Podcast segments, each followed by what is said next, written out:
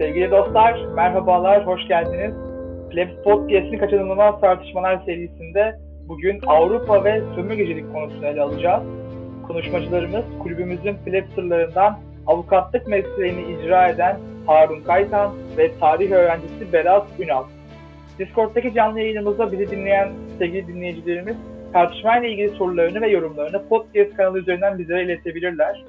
Şimdi izninizle sözü sevgili Harun ve Berat'a bırakıyorum. Sömürgecilik nedir Berat? Senden bir sözlerini alalım. Ya tabii ben bu e, podcast için hep birlikte hazırlandığımız için bir TDK'ya bir baktım açıkçası. İşte e, sözlük anlamı vesaire nedir diye.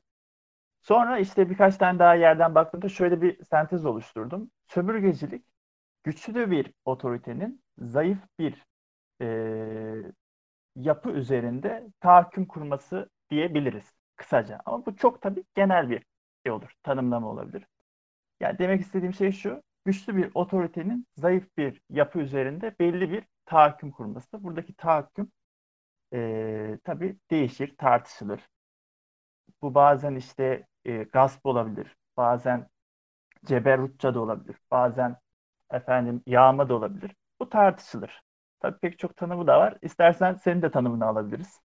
Ee, şöyle, bir devletin başka ulusları, devletleri, toplulukları siyasal ve ekonomik olarak egemenliği altına alma çabası, yayılma çabası da diye geçiyor yani tanımlamada.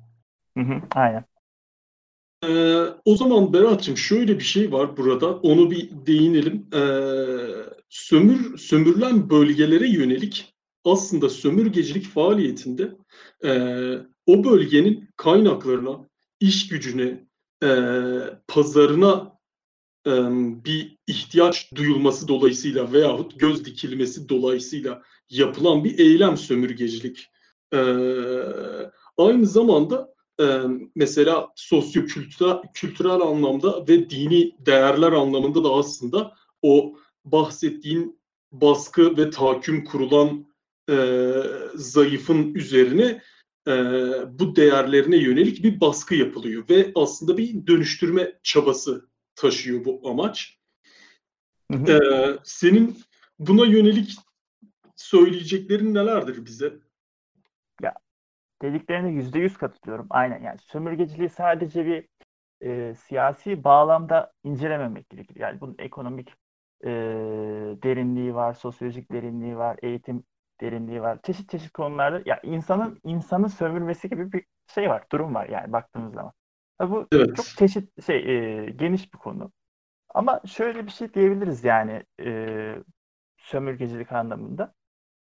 Belirli bir toprakta meta birikmesi varsa ve o e, toprakların yöneticileri o metayı kullanamıyorsa kullanabilen başka bir devletin yöneticileri az önce de değindiğim gibi ceberrutça ya da bu yöntem tabii farklı olabilir. Oranın metasını ele geçirir. Yani orayı bir oranın ülkesinin yöneticilerini defeder ve o e, toprakları işte sömürür. Buna kısaca sömürgecilik deniliyor zaten. Evet, Ama dediğim e... gibi e, dediğim gibi sadece bunu siyasi bağlamda incelemek doğru olmaz. Bu çok geniş bir konu. Mutlaka mutlaka. Şöyle hani sömürenin aslında sömürdüğü e, topluma veyahut devlete veya ulusa yönelik bir üstün olma inancı taşıyor aslında. Sömüren kişinin faaliyetin e, felsefesi bu aslında baktığın zaman.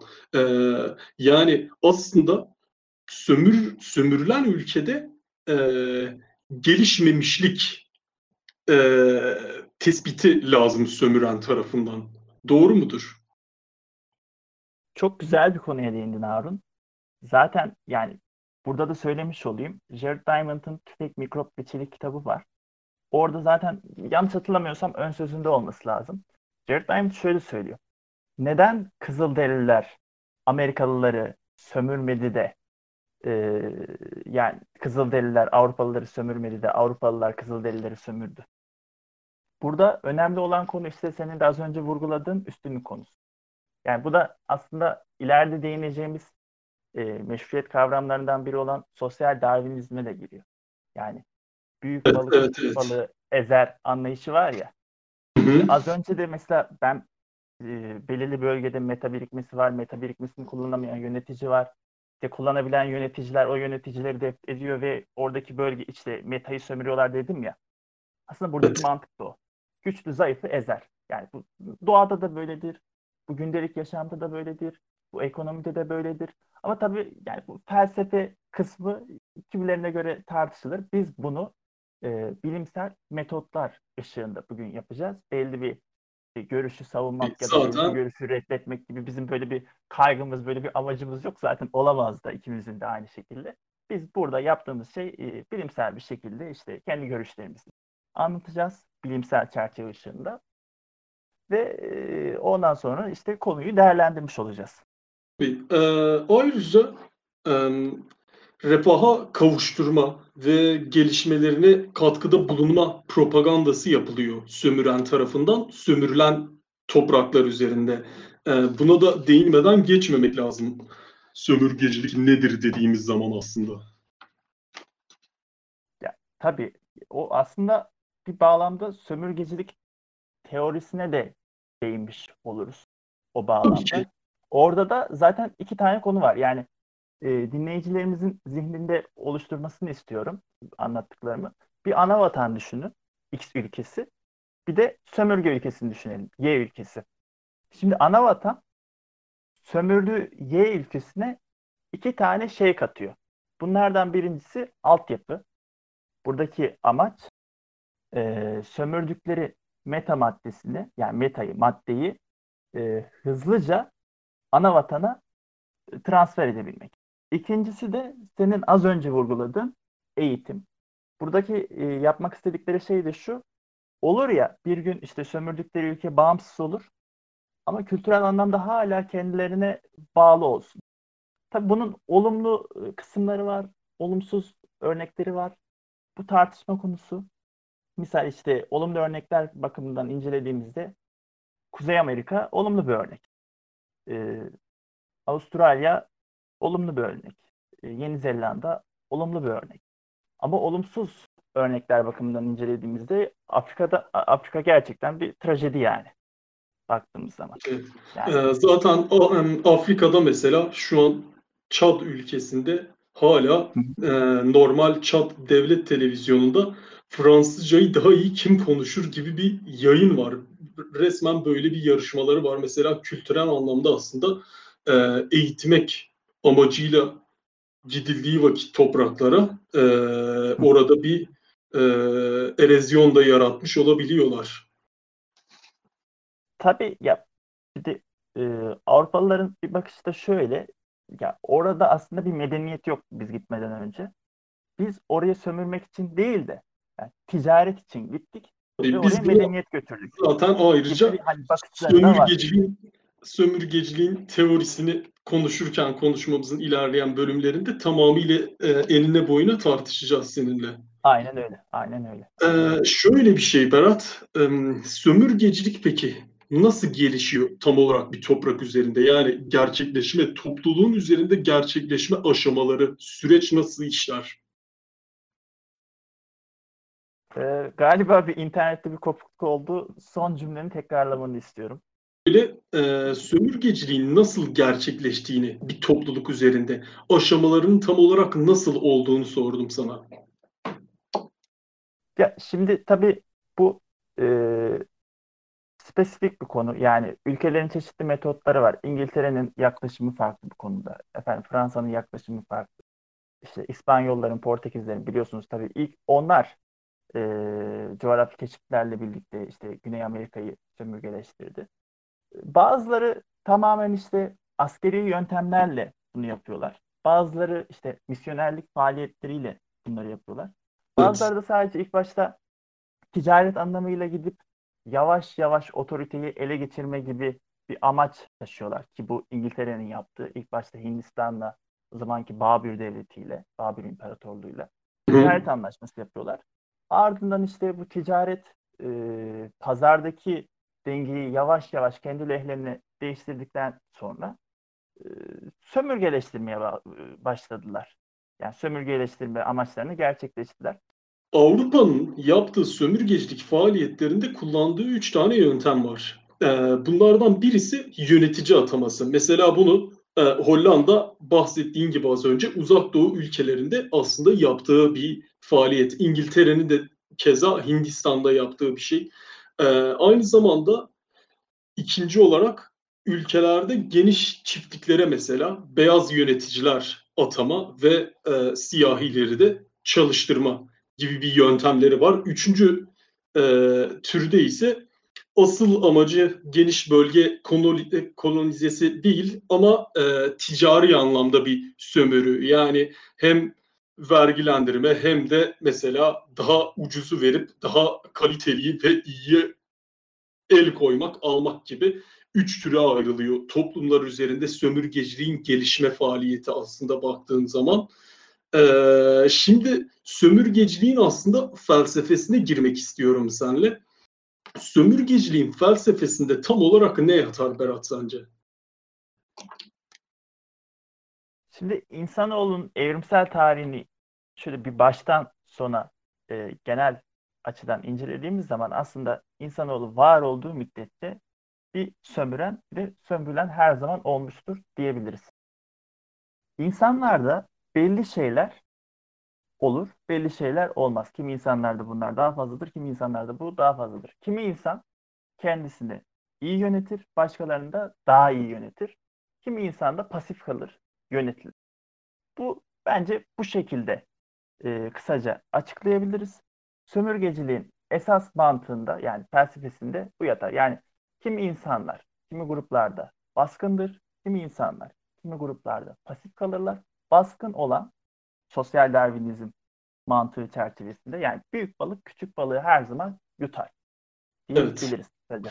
Şimdi bana göre de aslında sömürgeciliğin felsefesinde Batı sömürgeciliği yani Avrupa sömürgeciliği başlıkta da olduğu üzere şöyle bir temel yatıyor. Ee, aslında naturalizm ve e, hümanizm yani bireycilik ve doğaya sahip olma güdüsü, insanı her şeyin merkezine koyma güdüsü ve bahsettiğim gibi e, doğaya sahip olma güdüsü doğuyor. Bana göre Batı toplumunda. Oysa Doğu'da bana göre birazcık daha e, doğadaki yerini bulmak amaçlı bir felsefik e, yapı var insan algısında ve toplum düzeninde. Ama Batı'da birazcık daha tabii ki de yeni çağla beraber bahsettiğim felsefi akımların varlığıyla beraber e, birazcık daha do- doğaya sahip olma, birazcık daha e, bireyin toplumun ve doğanın bireye çalışması gibi bir amaç güdüldüğü için aslında sömürgecilik faaliyetinde de birazcık daha tabii ki de bahsettiğin gibi mesela sosyal darwinizm e, aslında zayıf olanın elinden alınması bir şeylerin ve onun yenik durumuna düşürülmesi gibi bir pozisyon doğuyor. Bana göre sömürgeciliğinde Batı'nın bu tip bir psikoloji yatıyor aslında felsefik anlamda. Hı hı. Ya ama aslında senin bahsettiğin şey Rönesans ve reform sonucu ortaya çıkan hani e, düşünce disiplinleri diyebiliriz değil mi? Yani hümanizm ve naturalizm bağlamında. Mutlaka, mutlaka. Daha öncesinde e, daha öncesinde biliyoruz ki e, işte mesela İspanyollar, Portekizler bunları temel misyon olarak hani din çatısı altında yapıyorlardı. Hani dini evet. amaçlar doğrultusunda gidip de işte Güney Amerika'daki toplulukları sömürgeleştirdiler. Elbette, elbette. Ee, ancak yine de ben orada e, zaten bu bakış açısının daha sonra da aynen senin de az önce söylediğin gibi felsefik anlamda da toplumlara işte hümanizm felsefesinin yeni çağın orta kısımlarında ortaya çıkması veyahut e, naturalizmin yine keza aynı şekilde ortaya çıkması gibi bir durum olduğunu düşünüyorum şahsen. Yani oradaki faaliyetler aslında boşu boşuna veyahut öylesine o an için olmuş gibi bir algı olmuyor ben olayları değerlendirdiğim zaman tarihsel süreçte. Tabii tabii ya yüzde yüz doğru yani. Çünkü her olay sebep sonuç bağlamı içerisinde incelenir. Yani her sebebinde bir sonucu var. Baktığımız zaman. Evet mutlaka. Bir şeyler bir şeyleri doğuruyor yani. Kesinlikle, kesinlikle. Ee, Berat'cığım Avrupa'da şimdi o zaman birazcık daha sömürgecilik kavramını Avrupa'ya taşıyalım. Ee, ilk sömürgecilik faaliyetleri tam olarak ne zaman başladı? Ee, sömürgeciliğin gelişim evresi ve bu sürecin işleyişi nasıl oldu? Çok güzel bir soru. Şimdi 1400'lü yılların ikinci ve üçüncü çeyreğine gittiğimiz zaman yani 1450-75'li yıllara baktığımız zaman Avrupa'yı merkezimize aldığımız zaman Avrupa'nın doğusunda çok güçlü bir Doğu medeniyeti vardı yani Türkler ve evet. Türk İslam medeniyeti vardı. Cidden çok güçlülerdi. Buradaki sebep hem askeri güçleri çok fazlaydı ordu bakımından teknolojik anlamda da elbette böyle bir üstünlükleri vardı. Ayrıyeten ekonomik üstünlükleri de çok fazlaydı. Zaten Avrupalıları işte yeni ticaret yollarına aramalarındaki temel neden bu. Yani Doğu medeniyeti elinde hem ipek hem baharat yolları var. Ve her geçen işte tüccardan vergi alıyorlar. Oraya gidene kadar da zaten yani Avrupa'ya gidene kadar Doğu medeniyeti ciddi anlamda zenginleşmiş oluyor. Bu nedenden dolayı işte Avrupa'yı merkezimize aldığımız zaman doğularında çok güçlü bir doğu medeniyeti var. Batılarında bir şey yok. Yani o yüzden zaten insan oradaki kaşifler aramaya çalışıyor. İşte e, Christoph Kolomb'u çok iyi biliriz. E, Hindistan'a gitmeye çalışıyordu yeni bir yol bulmak için. Bir baktılar Amerika'yı keşfettiler. Ardından evet. yeni keşifler yapıldı vesaire ve bunu değerlendirdi Batı. Yani baktığımız zaman. Bunu değerlendirebildi. Hı hı. Bazıları şey vesaireler ya Osmanlı böyle bir girişimde bulunmuş mu vesaire. Osmanlı'nın böyle bir ihtiyacı yok yani Doğu medeniyetinin. Zaten adamların elinde hem ipek hem de baharat yolları var. Yani şimdi az önce de belirttik ya her sebep sonucu doğurur. Osmanlılarda böyle bir şey olsaydı yani Doğu medeniyeti güçsüz kalsaydı doğal olarak oradaki insanlar yeni bir şeyler arayacaktı. Hani her zaman bir örnek verilir ya e, köşeye sıkışmış kedi diye.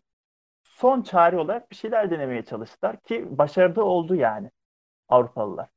E, Portekizliler ve İspanyollar çok güzel bir fırsata çevirdi. Ve şeyleri sömür, sömürgeleştirdiler Güney Amerika'yı. Hatta e, Güney Amerika'yı sömürgeleştirirken orada da bir problem yaşadılar kendi aralarında. İşte Güney Amerika'nın oraya da geleceğiz. Evet, evet, evet. Aynen, aynen. İlerleyen yani, da değiniriz. Aslında aslında şöyle bir şey oluyor yani. Bu baharat e, ipek ve baharat tüccarlığı e, ve ticari yolların e, sahibinin el değiştirmesi aslında Avrupalılara bir arayış ihtiyacı doğuruyor ve 1488'de e, Bartolomeu Diaz bu işi aslında başlatıyor. Ancak 1415'te de Kauta'nın fethi var. Ee, aslında ilk sömürgecilik faaliyeti 1415'e kadar da geriliyor Berat. Ve 1492'de tekrardan e, her zaman da bu konular geçtiği zaman ismini duyacağımız kişi e, Christoph Kolomb tabii ki de e, senin daha az önce bahsettiğin gibi şu anki Bahamalara yani e, o zaman Amerika kıtasına ulaşmıştı ve ilk sömürgecilik faaliyeti bu şekil başlamıştı. Konuşmanın sonrasında da zaten devamında da e, değineceğimiz üzere bir de Avrupa'nın sömürgecilik faaliyetinin 19. yüzyılı var. E, ona da geleceğiz ve bu sömürgecilik faaliyeti aslında orada çok daha e, dünya açısından ağır sonuçlara belki de neden olacak bir şekilde ilerledi Berat. Evet evet. Ya çünkü sanayi devrimi vesaire onlar tetiklendi. Değil mi? Evet yani kaynak ihtiyacı, e, iş gücü, pazar bunlar tabii ki de e, 19. yüzyılın Avrupa'sı için e, kesinlikle elde edilmesi gereken şeylerdi ve bunun için de tabii ki sömürgecilik faaliyetleri 19. yüzyılda da sürmüştü. Zaten dönemsel olarak incelediğimiz zaman çok güzel bir konuya değindin Harun. Mesela 14, 15, 16. yüzyıldaki sömürgecilik faaliyetlerin etki oranıyla evet. yani 18. yüzyıl, 19. yüzyıl bağlamında incelediğimizde arada çok ciddi farklar var. Yani Kesinlikle. sanayi devrimi yaşanmış ve çok ciddi bir ham madde ihtiyacı doğmuş. Bu ham maddeler ışığında daha fazla köleye ihtiyaç var. Daha fazla çalışacak insana ihtiyaç var. Daha fazla üretime ihtiyaç var. Yani şimdi 16. yüzyıl, 15. yüzyıla baktığımız zaman çok fazla aslında bir şey yok. Kesinlikle. Ticaretler daha fazla yapılıyor. Ama tabii işin dramatik kısmı 19. yüzyılda alevleniyor. Yani bizim o köle ticaretleri falan artması. Kesinlikle. Kesinlikle. Yani aslında birazcık baktığımız zaman yani 14.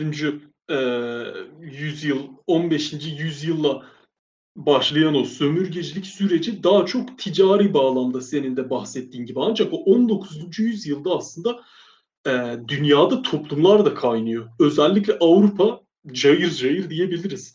Ve bu da tabii ki de e, devletlerin bu ihtiyaçlarını karşılaması konusunda çok daha sert yöntemlere başvurmasına sebep oluyor belki de. Ya bir de şimdi şöyle bir şey var. Şimdi devletler arasında da çok ciddi rekabet var. Şimdi 19. yüzyıla geldiğimizde Almanya ve İtalya ulusal birliğini yeni yeni toparlayabilmişler. Ulus tabii. devlet olabilmişler. Onlar bu yarışta epey gerideler. İşte bizim işte son toprağımız, Afrika'daki son toprağımız e, olan Trablusgarp'ı İtalya'nın işgal etmesi. Hatta bir rivayet anlatılır. Ona da kısaca değineyim. Ottoman Bismarck Evet. Alman şansölyesi, Prusyalı general. Ee, bir masa a- arkadaşlarıyla işte oturmuşlar. Kurmayları şey demiş. Efendim bizim bir an önce Afrika'ya ve işte sömürgeleştirmemiz lazım belli toprakları. Afrika'daki toprakları. Afrika haritasını önüne koymuşlar. Ottoman Bismarck da demiş ki beyler Almanya haritasını çıkartarak benim Afrikam burası demiş. İlk önce ulusal birliği toparlayacağız. Ondan sonra yapacağız demiş. Evet evet evet çok güzel bir anekdot oldu aslında bizim için. Muratcığım o zaman şöyle devam edelim. Ee, ilk sömürgecilikte tabii e, şirketlerin bir rolü var aslında Avrupalı devletlerde. Evet. Ee, bu şirketler aslında e, kamu ve özel ortaklıklar yoluyla kuruluyor. Yani burada aslında e, sömürge ve o her ne olursa olsun ticari ihtiyaç olarak baktığımız şeylere aslında orada toplumun üst kesiminden de bir talep var. Yani diğer e, sömürülecek olan toprakların aslında göz dikenler sadece bir siyasi amaç etrafında birleşmiyorlar aslında. Halkın o e, ham maddeye, kaynağı, iş gücüne ihtiyacı olan kesimi zaten bunu siyasi olarak talep ediyor. Ve e, bu sömürgecilik faaliyetine katılacak olan e, bizim kaşif dediğimiz örneğin işte Bartolomeu Diaz, Christoph Kolomb gibi kimselere özel ortaklıklar yoluyla, kamu ve özel ortaklıklar yoluyla bir e, ödenek sağlanıyor.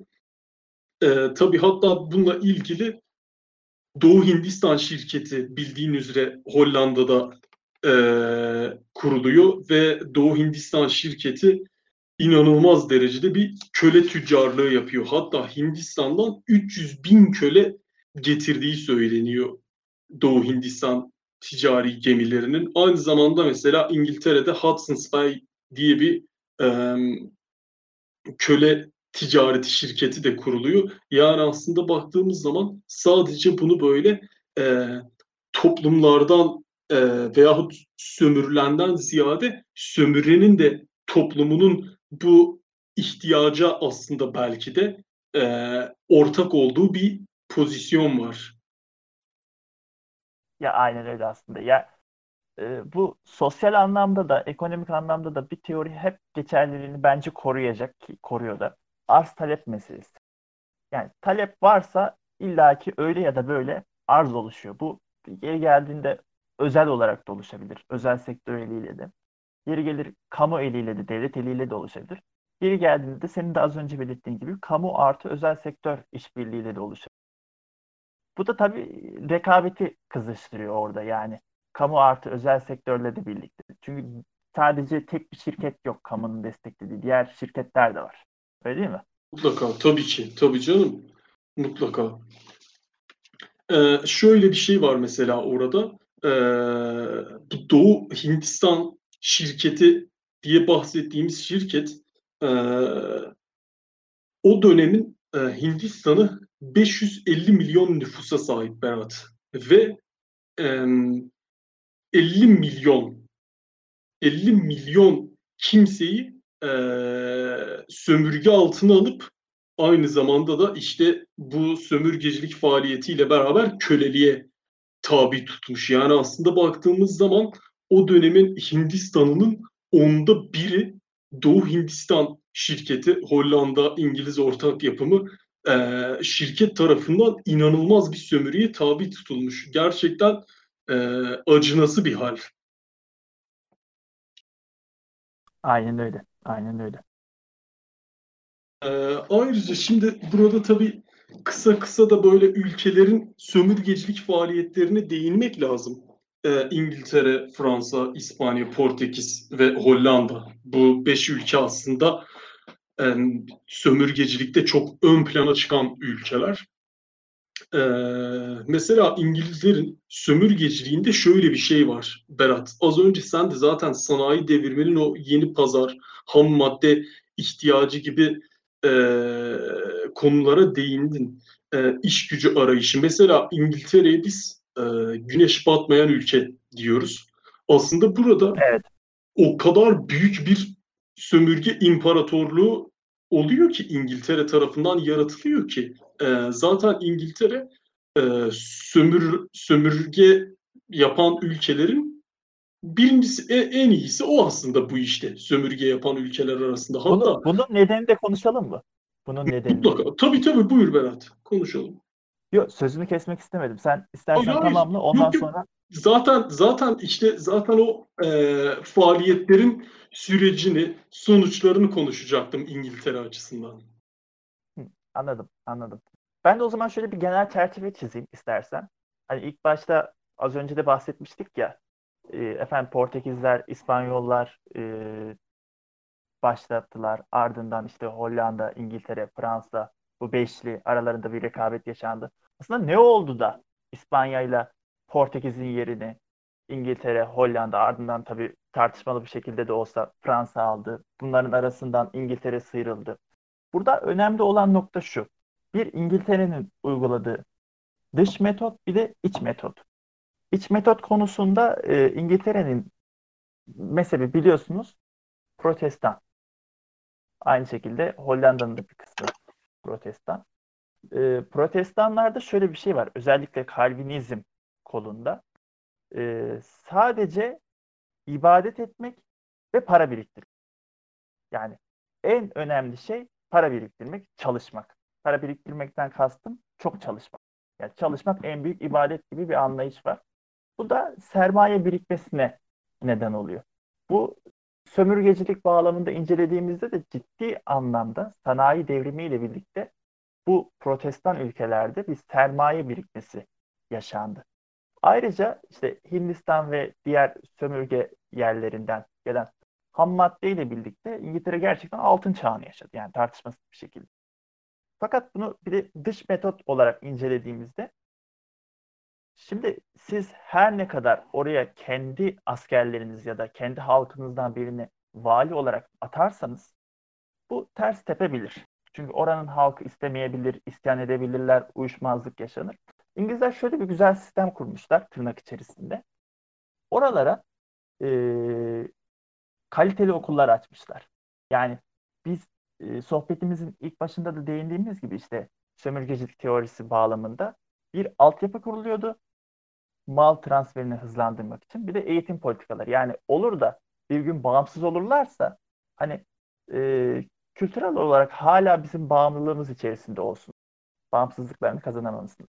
Buradaki eğitimin önemli bir faktörü var. Ee, mesela Hindistan üzerinden gidelim. Hindistan'daki devletin zeki çocuklarını Cambridge'e alıyorlar, Oxford'a alıyorlar. Orada İngiliz devlet aklıyla bu çocukları yetiştirip Hindistan'a işte başarılı oldukları takdirde vali olarak atıyorlar. Vali yardımcısı. Orada oradaki işte e, elit pozisyonlara getiriyorlar. Bu da şeklen oranın insanı olsa dahi kalben ve fikren İngiltere'ye bağlı ya da sömürgeci ülkeye bağlı bir e, pozisyon çıkartmış oluyor.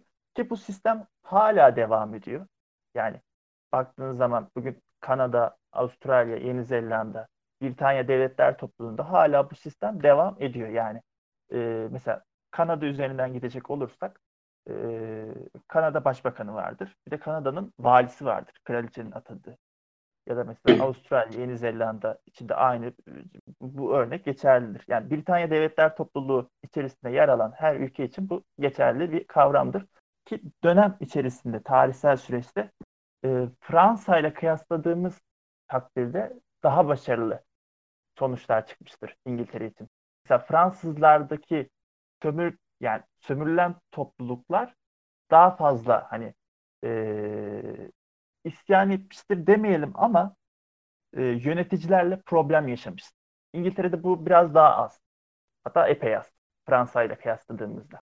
Aslında Berat yani burada bir e, belki kişisel fikir de olabilir tabii benimki ama mesela ben burada aslında e, oraya yapılan yatırımın hiçbir şekilde aslında oranın insanının düşünülerek yapıldığı e, kanaatinde değilim. Çünkü şöyle bir şeye maruz kalıyoruz bu, bu kez.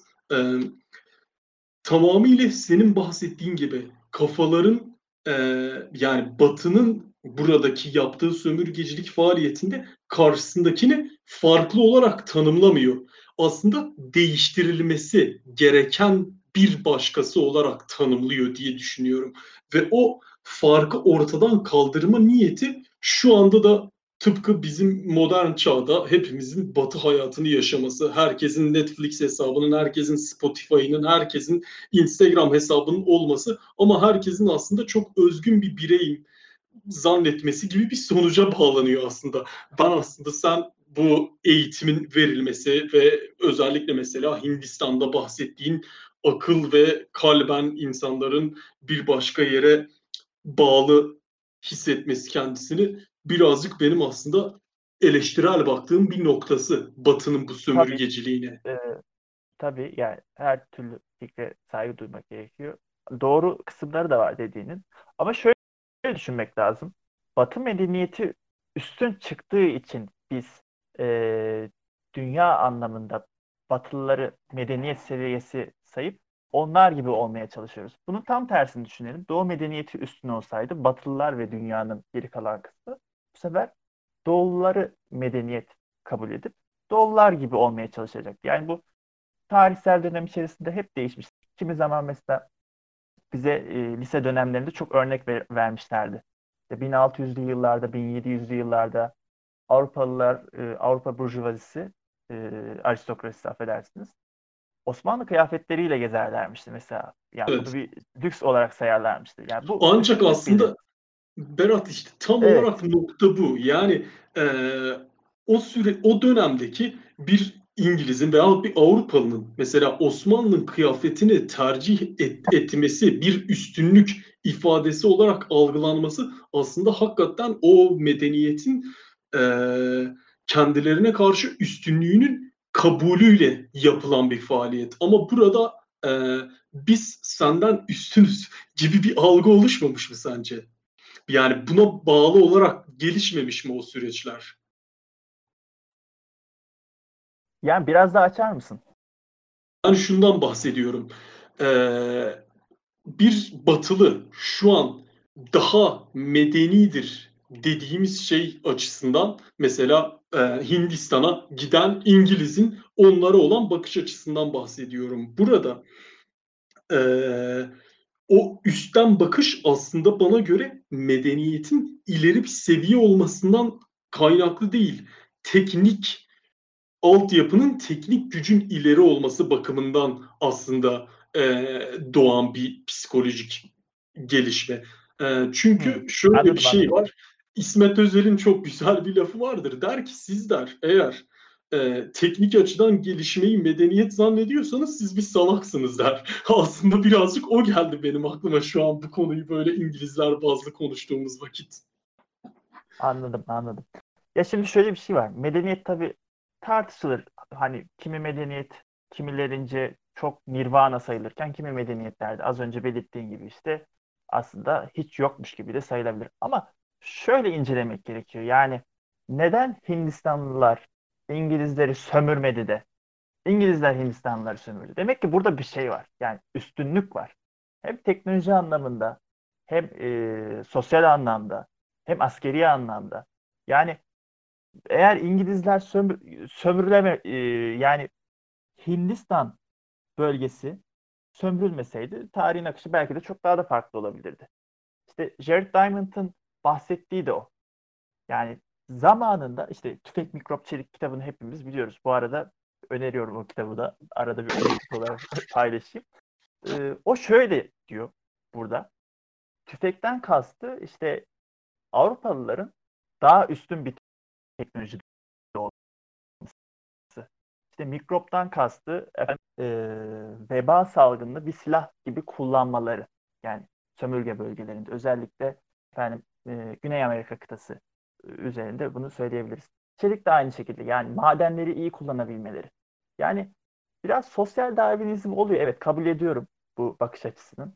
Ama güçlü oldukları için zaten işte zayıfı ezdiler. Ve burada da hani güçlü medeniyet, zayıf medeniyet gibi hani bir kavram ortaya çıktı. Ama tekrardan söyleyeyim hani medeniyetler tartışılır. Kimlerine göre bazı medeniyetler büyük medeniyetlerdir. Kimlerine göre de hiç büyük bir medeniyet değildir. Bunlar insanların şahsi görüşüdür. Yani tarihsel bağlamlar e, bilimsel bir şekilde de incelenebilir. Ancak mutlaka ben mutlaka bir şahsi görüş olduğunu düşünüyorum. Tabii. Berat'cığım o zaman şöyle yapalım. Musun? Tabii. Ee, İngiliz sömürgeciliğinde şimdi tekrardan konuyu İngilizlerin esas sömürgecilik faaliyetlerini çevirelim.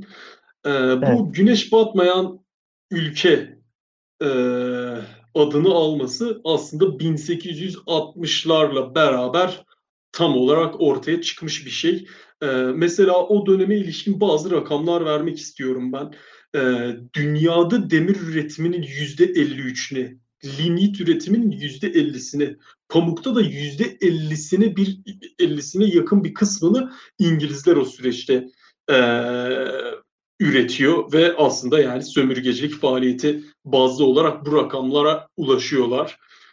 Ee, istersen Fransız sömürgeciliğini geçelim. Olur, olur tabii. Ee, Fransızlarda da şöyle bir şey var. İstersen sen e, al ben tekrardan rakamlara geçeceğim. tamam olur. Ee, bir önceki konuda da belirttiğim gibi işte Protestanlıkla Katoliklik mezhebi arasında burada bir e, şey var. İncelememiz gereken kısım var. Biliyorsunuz Fransızlar Katolik. Ee, İngilizler Protestan. Burada mezhebin de tabii bir etkisi var. Ayrıca işte Napolyon'la birlikte Fransızlar da evet ciddi bir sıçrama yaşadılar. Hem Avrupa özelinde hem de Amerika kıtasında da gerçekten yani sömürge e, kısımlarını arttırdılar, kolonilerini arttırdı Fransızlar. Ama Napolyon'un işte savaşları kaybetmesiyle birlikte bu yavaş yavaş daralmaya başladı. Daraldı, daraldı, daraldı. En sonunda Afrika özeline indi. Tabii birkaç kısım daha var işte. Ee, Asya'da bazı sömürgeleri var. Ama ağırlıklı olarak hani İngiltere ile kıyasladığımızda Fransızların e, ağırlıklı olarak Afrika özelinde kaldığını görüyoruz. E, İngilizler tabii dünyanın her tarafına yayıldılar bu süreçle birlikte. Tabii burada önemli olan kısımlardan birisi deniz ticaretini iyi yapmaları. Yani denizcilikte gerçekten İngilizler usta bu konuda. Kesinlikle. Evet.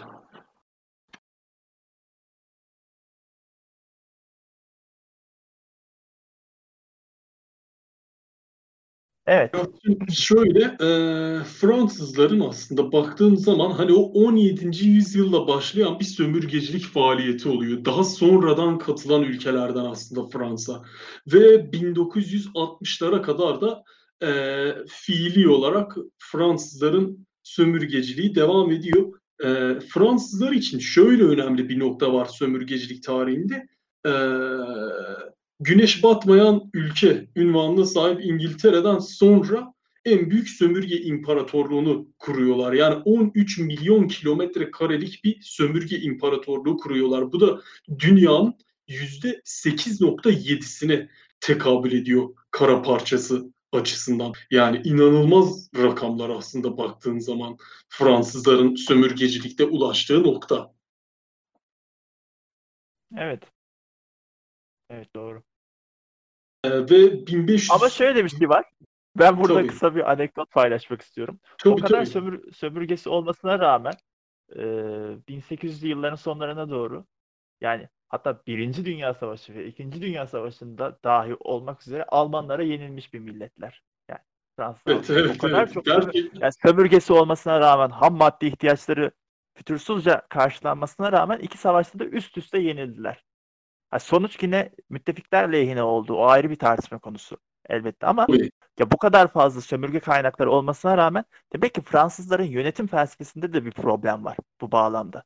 İşte Cezayir'deki isyanı bastırma şekilleri, işte Afrika'daki sömürgelerindeki isyanları e, bastırma şekilleri bunlar tartışma konusu tabii. Bizim konumuz bu olmadığı için geçmek istiyorum ama yani tuhaf bir konu. Tartışılması gereken bir konu olduğunu düşünüyorum. Kesinlikle. Ee, İspanyolların sömürgeciliğine geçelim bu kez. Ee, mesela Elcano var. Ee, İspanyolların sömürgeci e, kaptanlarından. Ee, Magellan'ın seferine katılan isimlerden birisi ve işte o seferden de gemiyi Avrupa'ya ulaştıran tek kişi aslında sömürgecilik faaliyetinin sonunda. Ee, Christoph Kolomb var zaten. Ee, İtalyan Hı ve İspanyolların himayesinde e, sömürgecilik faaliyetleri yapmış birisi. Ee, Tam sömürgecilik ilk- diyemeyiz ama ona. Çünkü o amaçla yani işte aslında. ona Biz aslında öyle bir anlam yüklüyoruz. Öyle değil mi? Yani Mutlaka mutlaka ancak sonrasında tabii bir e, icazet diyebiliriz aslında Papa tarafından verilen. E, bunun son, sonuçları bakımından biz bunu sömürgecilik sınıfına sokuyoruz aslında. Hı hı. aynen. Aynen öyle. E, şöyle bir şey var. Portekizliler açısından da mesela Bartolomeu Diaz. Senin konuşmanın en başında belirttiğin o yeni ticaret yolu arayışını aslında e, kıran adam diyebiliriz öyle değil mi? Evet evet. Evet. Bitburnu'nu keşfetmesi ve eee, Afrika'nın güneyindeki sahilleri aslında yeni bir ticaret yolu olarak bulması açısından, keşfetmesi açısından. İşte bu bu e, etki tepki meselesi. Yani doğuda bu kadar güçlü bir doğu medeniyeti olmamış olsaydı belki de ya belki de değil büyük ihtimalle Avrupalılar böyle yeni ticaret yollarını keşfetmeye e, tercih etmeyeceklerdi. Tamamen etki tepki meselesi diye düşünüyorum ben. Kesinlikle. Kesinlikle. Eee, bir de zaten Hollandalılar var burada değinmemiz gereken ülke olarak. Onlar da yine sonradan sömürgecilik faaliyetlerinin içerisine katılmış. Eee, 1602'de de daha önce bahsettiğimiz Doğu Hindistan şirketini kurmuşlar. Eee, ve o dönem şöyle bir ilginç rakama rastladım yine tarihsel verilerde. Hollanda nüfusunu Hindistanlı kölelere kıyasladığımız zaman bir Hollandalı'nın eee, bir Hollandalı'ya 200 Hindistanlı kölenin düştüğü dönemler olmuş. Gerçekten inanılmaz bir rakam. Yani hayret verici aslında. Yıl 1650 olarak. civarı için. Anladım. Gerçekten Evet. ciddi bir şeymiş. Çok Rakam. inanılmaz bir rakam. Zaten Hollandalıların aslında Avrupa nüfusu içinde kapladığı yerde tabii ki de düşük. Fakat sömürgecilik faaliyeti açısından eee, birazcık daha şirketin işleyişini aslında burada düşünmemiz lazım. Ne kadar yoğun bir eee, köle ticareti dönmüş aslında. Evet. Gerçekten ilginç bir şey. Şimdi tabii sömürgecilik teorisi var senin bahsedeceğin bize. Ee, sömürgecilik teorisi aslında tam olarak nedir ne değildir? Bir topu sana atalım. Aslında e, sohbetimizin ilk kısmında e, kısmen değindiğim bir konuydu. Ama şimdi ağırlıklı olarak bu konuya geçeceğiz. Burada tekrardan bizi dinleyen dinleyicilerimizden zihinlerinde bir canlandırmalarını düşünüyorum. Şey istiyorum. İlk önce bir ana vatan düşünelim. Bir de sömürge düşünelim. Şimdi ana vatanda ana vatanın sömürgeye kattığı iki tane değer var. Bunların ilki altyapı. Altyapıdan kasıt çıkarılan yani sömürülen metanın hızlı bir şekilde ana vatana e, kazandırılması. Bunu İngilizler gerçekten çok güzel yaptı. Fransızlar da kısmen aynı şekilde güzel bir şekilde yaptılar. E, ikinci olarak da eğitim konusu. Yani eğitimdeki amaç yine birkaç konu önce de değindiğimiz esas konu. Yani yarın bir gün sömürülen ülke sömürge tarafından bağımsızlığını kazansa dahi kültürel anlamda hala bize bağlı kalsın diyorlar. Bunu nasıl yapıyorlar? Diyelim ki Hindistan, diyelim ki Mısır üzerinden gidelim. Ee, Mısır'daki elit ailelerin ya da avam ailelerin en zeki çocuklarını alıyorlar. Oxford, Cambridge ya da Mısır'a yeni üniversiteler, okullar kuruyorlar. Oralarda e, yerel halktaki çocukları İngiliz devlet hakkıyla ya da sömüren ülkenin devlet hakkıyla, devlet çıkarları doğrultusunda yetiştiriyorlar. Bu bağlamda e, yetişen kişiler o ülkenin başlarına geçiyor. Vali olarak da atanabiliyor. İşte vali yardımcısı vesaire. Konumları tabii değişiyor. E, sömürülen bölge olmak üzere. Çünkü çeşit çeşit şey, bölgeleri var onların. Buralara yerleştiriliyor aslında. Fakat işte kalben ve aklen sömüren ülkenin lehine çalışan bir tablo var açıkçası. Bunu yaparken de tabii meşruiyet kaynakları da var. Ona bir geçelim. Sömürgeciliği meşrulaştırma araçlarına. İlk başta e, tarihte biliyorsunuz İspanyollar ve Portekizler az önce de değindiğimiz gibi bunlar başlattılar ticaret yollarının keşfiyle birlikte. Bunların temel misyonu da dindi. Yani biz buraları sömürgeleştireceğiz diye çıkmadılar. Güney Amerika'da işte yerel halk var. Bunlar Hristiyan değil. Biz bunları Hristiyan yapmalıyız. Biz bunların öteki dünyasında kurtarmamız lazım. Aslında böyle bir dini misyonla çıktılar. Fakat bunu yaparken de elbette yani o toprakları da kendi toprakları olarak gördükleri için oraları da kullandılar bu bağlamda. Tabii çok insanlık dışı durumlar da yaşandı. Yani bu sadece dini anlamda örtülebilecek konu olmadığı için ve o zaman Avrupa'da Rönesans reformun etkisiyle de az önce de yani sohbetimizin ilk kısmında da belirttik işte naturalizm, hümanizm gibi çeşitli felsefi akımların da çıkmasıyla birlikte ve Avrupa'da ciddi bir şekilde pozitivizmin de etkisini arttırmasıyla birlikte biz sosyal darwinizmi görüyoruz. Yani dinin evet. yerini yavaş yavaş sosyal darwinizm alıyor. Yani buradaki amaç ilk başta oradaki insanları Hristiyan etmekken, onların öteki hayatını kurtarmakken şimdi sosyal darwinizmle birlikte sömüren şöyle bir mantığa oturuyor. Diyor ki ben güçlüyüm, o güçsüz. Dolayısıyla benim onu kullanmam gerekiyor. Zaten o güçlü olsaydı beni kullanacaktı. Ben güçlü olduğum için aynı doğaya hükmetme gibi benim onu kullanmam lazım. Eğer ben onu kullanmazsam o güçlenir. Yarın bir gün o beni kullanır. Dolayısıyla benim onu sömürmem lazım. Tabii bu burada da farklı e, şeyler var, kollar var. E, sosyal Darwinizm içerisinde ve bunun bir ileri versiyonu var aslında. Bu da ırkçılık oluyor.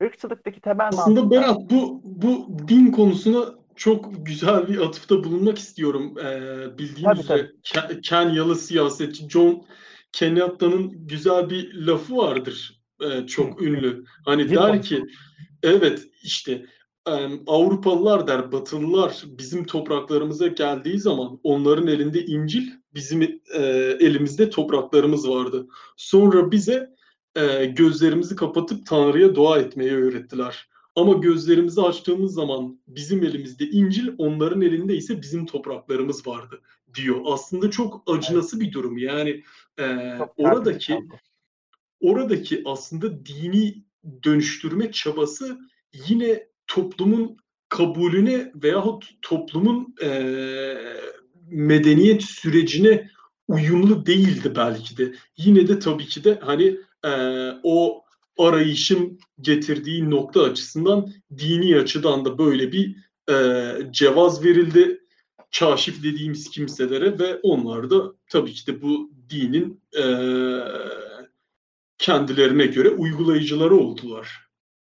Irk konusundan devam tabii, edelim istersen. E, tabii ırk konusuna geçmeden önce ben de kısa bir anekdot paylaşmak istiyorum. Biliyorsun dinler toplumları yönetmede çok güzel bir araç aslında. Yani insanları dini metinler doğrultusunda yönetmek kolaydır. Özellikle basit toplumları. Çünkü dinin böyle bir yani şey var. E, etkisi gerçekten çok kuvvetli.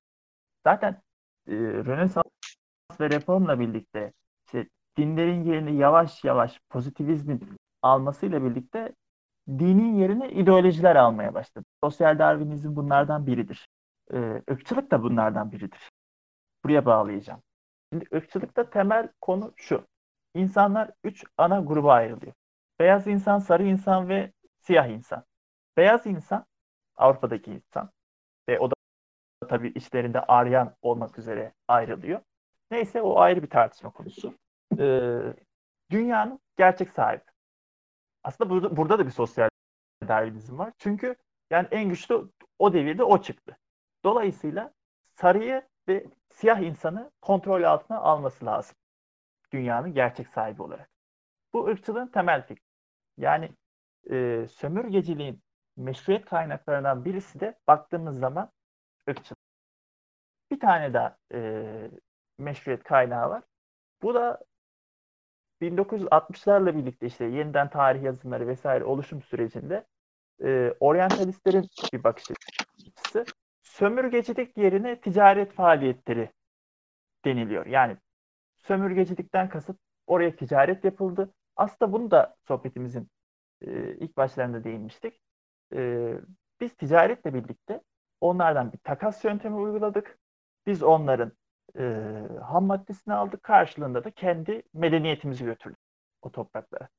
Tabii burada da yani süreç bazı bölgelerde farklı işleyebildi. Yani Kuzey Amerika, Avustralya, Yeni Zelanda'da bu pozitifken Afrika hepimizin bildiği gibi yani işler karısı, e, karısı bir durum. Yani çok büyük trajedi yaşandı. Mutlaka, büyük, mutlaka. Çok büyük e, kötü olaylar yaşandı Afrika'da.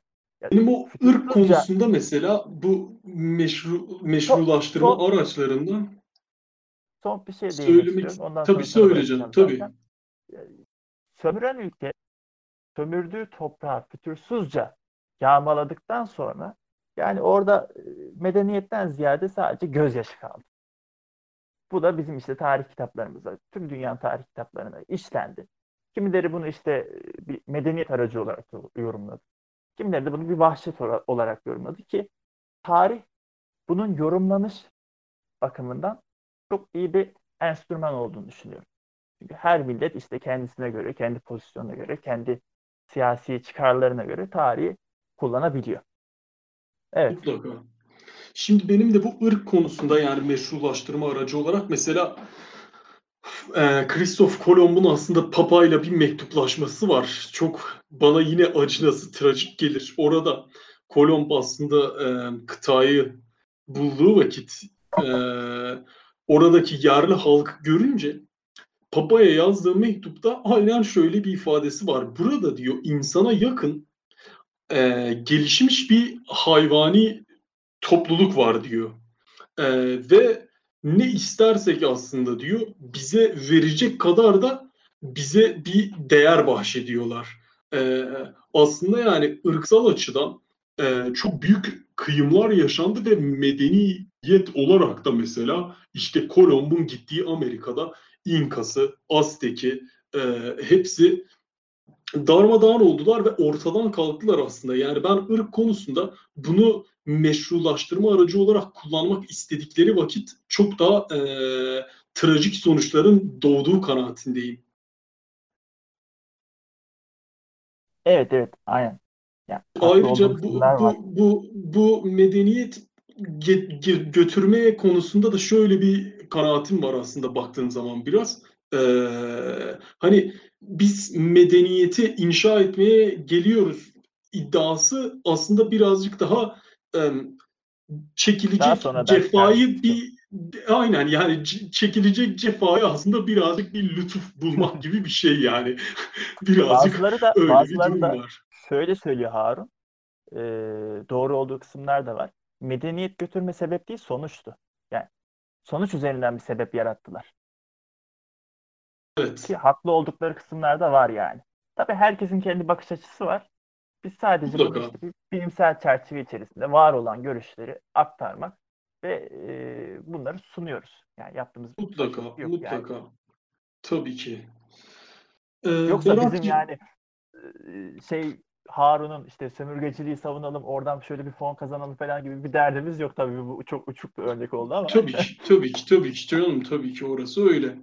Ee, o zaman son olarak bu Avrupa'nın sömürgecilik faaliyetleri sonucu e, senin eğer üzerine ekleyip çıkarmak istediğin herhangi bir nokta yoksa e, bazı ölüm ve katliamlara ilişkin rakamlar verip konuşmayı e, sonunu bağlamak istiyorum. Yok yok benim değineceğim ekstradan bir konu yok. Sen rakamları söyleyebilirsin. Şöyle rakamlar var elimizde. Ee, mesela Cezayir Bağımsızlık Savaşı'nda Berat, e, Fransızlar ki sen de konuşmada bahsettin, berbat yönettiler orayı. Ve e, Fransız e, Cezayir Bağımsızlık Savaşı'nda 1 milyon Cezayirli hayatını kaybetti. Yani aslında baktığımız zaman e, yani sömürünün e, benim şahsi kanaatime göre nasıl noktalara varabileceğine ilişkin çok e, içler acısı bir örnek bizim açımızdan. Aynı zamanda mesela 1994'te aslında çok yakın bir tarih, 26 sene sadece, 26 sene önce e, Ruanda'da Ruanda soykırımı gerçekleşti. E, hatta gazeteci Coşkun Aral buna çok yakından şahit olmuş bir kimse. Bu Ruanda soykırımında 800 bin kişi öldü ve bu e, soykırıma ilişkin insan hakları, Dünya İnsan Hakları İnceleme Örgütü e, raporlar ortaya çıkardılar ve Fransızların parmağının olduğu burada aslında tescillendi ve sadece 26 yıl önce olan bir olay açısından e, ve Fransa'nın aleyhine uluslararası alanda açılmış binlerce dava var bu konuda. E, yine Kongo aslında Belçika'nın sonra yine sonradan e, dahil olmuş bir ülke Belçika sömürü faaliyetlerine e, Kral Leopold'un emriyle e, Kongo'da sömürgecilik faaliyeti yapılıyor. Ve bu faaliyet sonucunda 15 milyon kimse öldürülüyor. Yani düşünebiliyor musun Berat rakamı? 15 milyon kişi öldürülüyor Kongo'da. Ve e, öldürülen tabii ki 15 milyon kişiden e, sonra ülke perişan bir halde aslında darmadağın, yıkık dökük bir şekilde kalıyor. Yani sömürgecilerin biz eğitim ve medeniyet inşa edeceğiz iddiası bana göre bir kez daha suya düşüyor tarihsel süreç açısından. E, hatta çok ilginçtir. E, Sir Arthur Conan Doyle bilirsin e, Sherlock Holmes'un yazarı. Yine hı hı. çok ünlü yazar Mark Twain bu Belçika katliamını, Belçika şey Kongo katliamını Belçika kralı Leopold yaptığı zaman Avrupa'da tüm yazarları ve gazetecileri ayaklandırıyor. Mark Twain ve Sir Arthur Conan Doyle ve e, Kongo yürüyüşleri yapılıyor o dönem Avrupa'da. Aslında bu da e, tarihsel açıdan çok incelenmesi gereken noktalardan birisi diye düşünüyorum. Ee, evet. Yine son olarak e, aslında Christoph Kolomb yani her zaman sömürge ve keşifler dediğimiz zaman ismini duyduğumuz bir isim. Ee, Kristof Kolomb'un da Amerika'ya ayak bastığı tarihte Berat, Aztek, Apache, evet. Maya, Inka gibi uygarlıklar var biliyorsun. Amerika kıtasında evet, evet. o dönemde. 1492 yılından 1886 tarihine kadar bu süreç içerisinde tam 70 milyon Amerika'da yerli halk öldürülüyor. Gerçekten yani hani biz sömürgeyi elbette ki işte teknolojik olarak tahakküm eden bir ülkenin bir ülke üzerindeki baskısı olarak değerlendirebiliriz. Fakat baktığımız zaman e, doğan sonuçlar inanılmaz a, evet inanılmaz ağır olabiliyor ve biz burada sadece işte e, güçlünün zayıfı ezmesi gibi değerlendirmemeliyiz diye düşünüyorum. Çünkü her insan ve her medeniyet bir değer e, ve burada aslında bizim birbirimize tahakküm sağlamak yerine birbirimizin varlığını kabul etmemiz en önemli şey diye düşünüyorum ben. Ve son olarak da zaten e, Almanya'nın Namibya katliamını söylemek istiyorum burada. E, zaten sen bahsetmiştin. Amerika, şey Almanya ve Belçika daha sonradan sömürgecilik sürecine dahil olan ülkeler. E, 1904 ile 1907 yılları arasında Namibya'da e, 100 bin Namibyalı öldürülüyor Almanlar tarafından. Tekrar ediyorum 1904 ile 1907 yılları arasında yine ham madde ihtiyacı amacıyla Namibya'ya gidilmişti. Ve şu anda da çok ilginç Berat. E, 2020 yılında şu an 16 bin Almanyalı orada çok büyük şirketlerin sahibiler ve hala altlarında Namibyalılar çalışıyor. Gerçekten bu tarihsel açıdan ilginç bir olay yani baktığın zaman. Ee, hala aslında o sömürgecilik faaliyetinin esamelerini böyle o toplumlar üzerinde görebiliyoruz. Evet sadece yani yöntem değiştirilmiş oldu. Şimdi görüşlere göre de. Yani hala evet. sömürgecilik var. Biz de hala sömürülüyoruz diyen bir anlayış da var aslında mesela. Mutlaka yani zaten değerlendirenler var. Kesinlikle evet. yani zaten bana göre de son olarak e, son sömürgeye karşı gerçek başkaldırının ve e, gerçekten sömürgecileri def etmenin e, tarihte gerçekleştiği topraklar e, Mustafa Kemal Atatürk ve silah arkadaşlarının önderliğinde Türkiye topraklarında oldu diye düşünüyorum ben şahsen. Sevgili Berat ve Harun çok teşekkür ediyoruz bu faydalı sohbet için. Tartışmayı burada noktalıyoruz ancak canlı yayınımız soru cevapla devam edecek. Sevgili dostlar, gelecek Lab Podcast'lerde görüşmek üzere. Evde kalın.